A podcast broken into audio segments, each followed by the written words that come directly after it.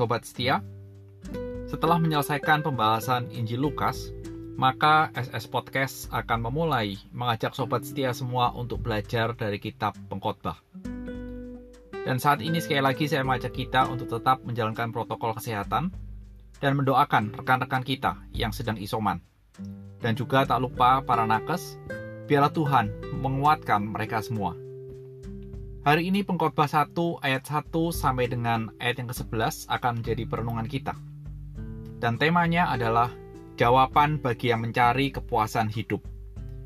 Nats kita akan dibacakan oleh Daud Halomoan ITP 2019. Terima kasih untuk pembacaan natsnya. Dan kiranya Tuhan akan memimpin studimu yang memasuki tahun ketiga dan juga penyusunan tugas akhirmu.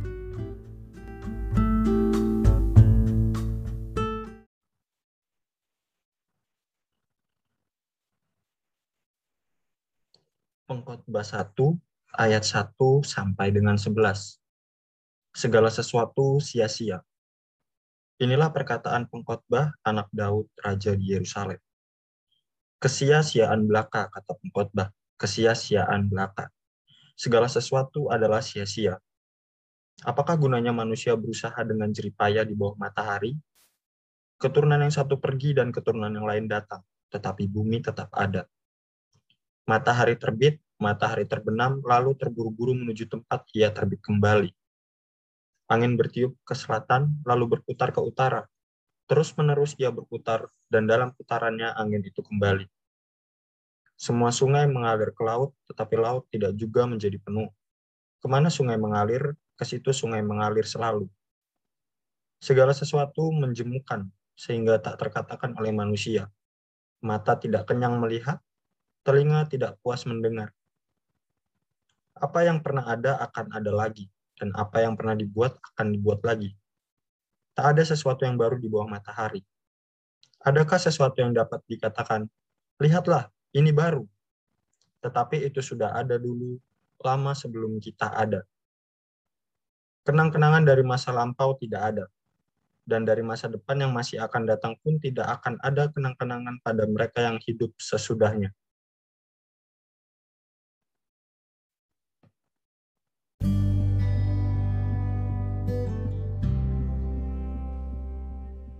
Mari kita berdoa.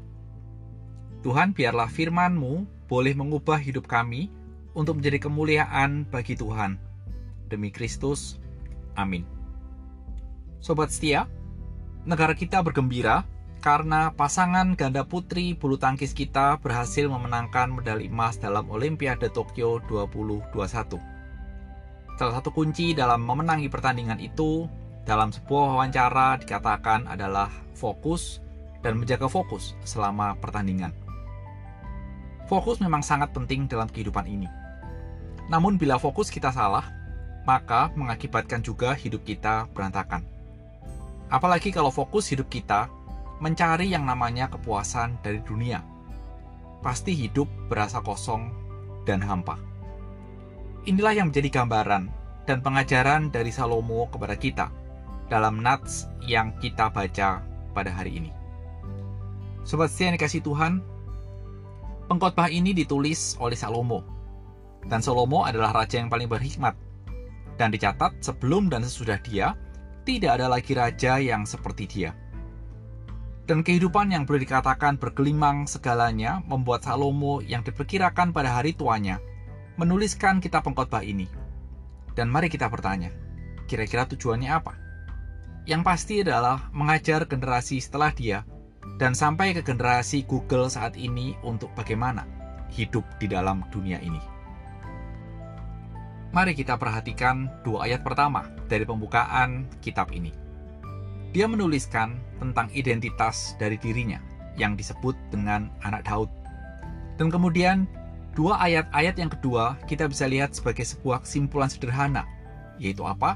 Segala sesuatu adalah sia-sia Kira-kira kalau dengar seorang seperti Salomo mengatakan segala sesuatu sia-sia, bagaimana perasaan kita?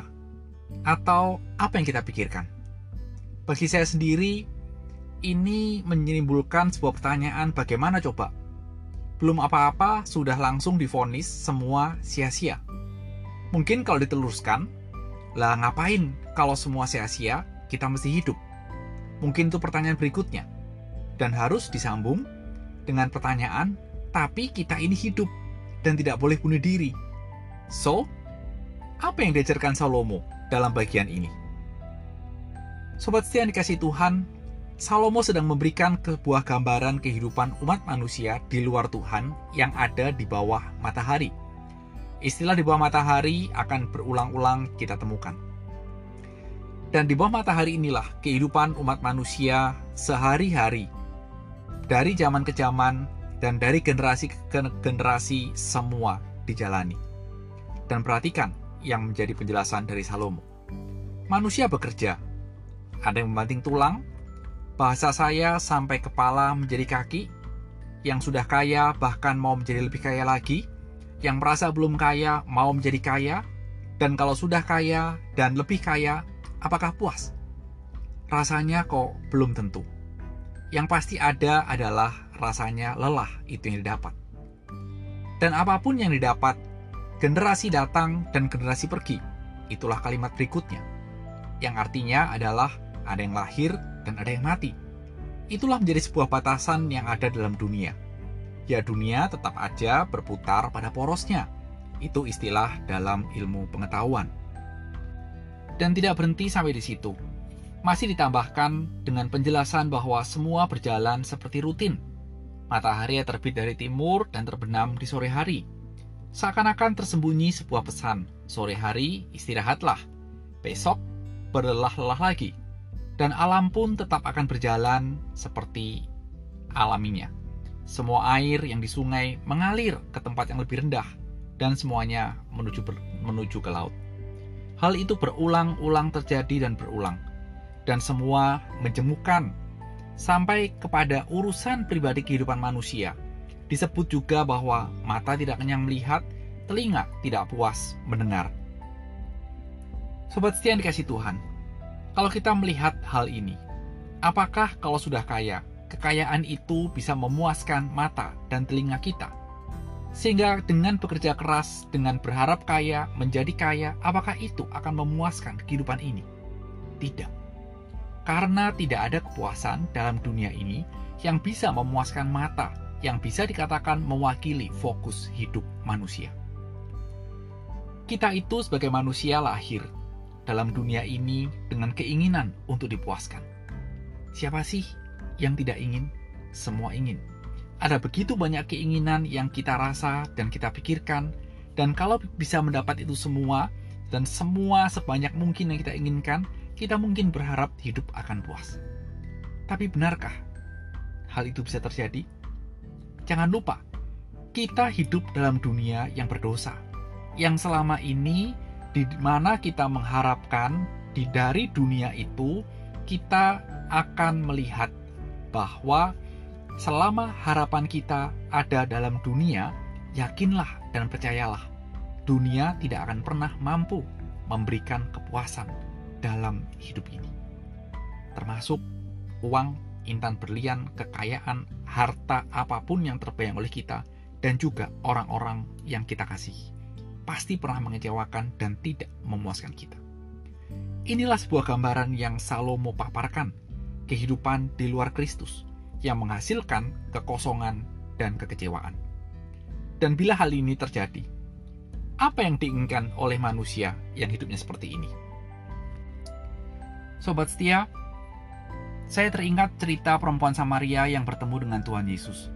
Dan ketika Tuhan Yesus menawarkan air yang tidak bisa yang tidak membuat dahaga lagi, perempuan Samaria itu langsung meminta supaya Tuhan memberikan air itu. Padahal yang dimaksud oleh Tuhan dalam bagian itu adalah menunjuk kepada keselamatan yang diberikan kepada orang berdosa. Supaya apa? Tujuannya adalah supaya hidup orang yang sudah menerima anugerah keselamatan tidak lagi terpaku dan fokus kepada kepuasan yang semu yang dunia tawarkan, yang ujungnya adalah kesia-siaan belaka. Sehingga inilah yang menjadi sebuah perenungan dan refleksi kita. Bagaimana dengan kehidupan kita? Apakah hidup kita seperti yang digambarkan oleh 11 ayat dalam pengkhotbah yang pertama ini? Bila itu gambaran hidup kita, artinya kita sebagai anak Tuhan hanya status. Tetapi kehidupan kita, realitanya persis sama seperti kehidupan orang-orang di luar Kristus. Sehingga renungkan dalam hidup ini. Ketika Tuhan menebus hidup kita dari kegelapan, artinya kegelapan itu hidup fokus kepada kefanaan, kita ditebus supaya hidup kita menuju kepada terang yang ajaib, untuk bisa menikmati kepuasan yang sejati dalam Kristus. Selamat hari Selasa, selamat merefokus fokus kehidupan kita dan Tuhan memberkati.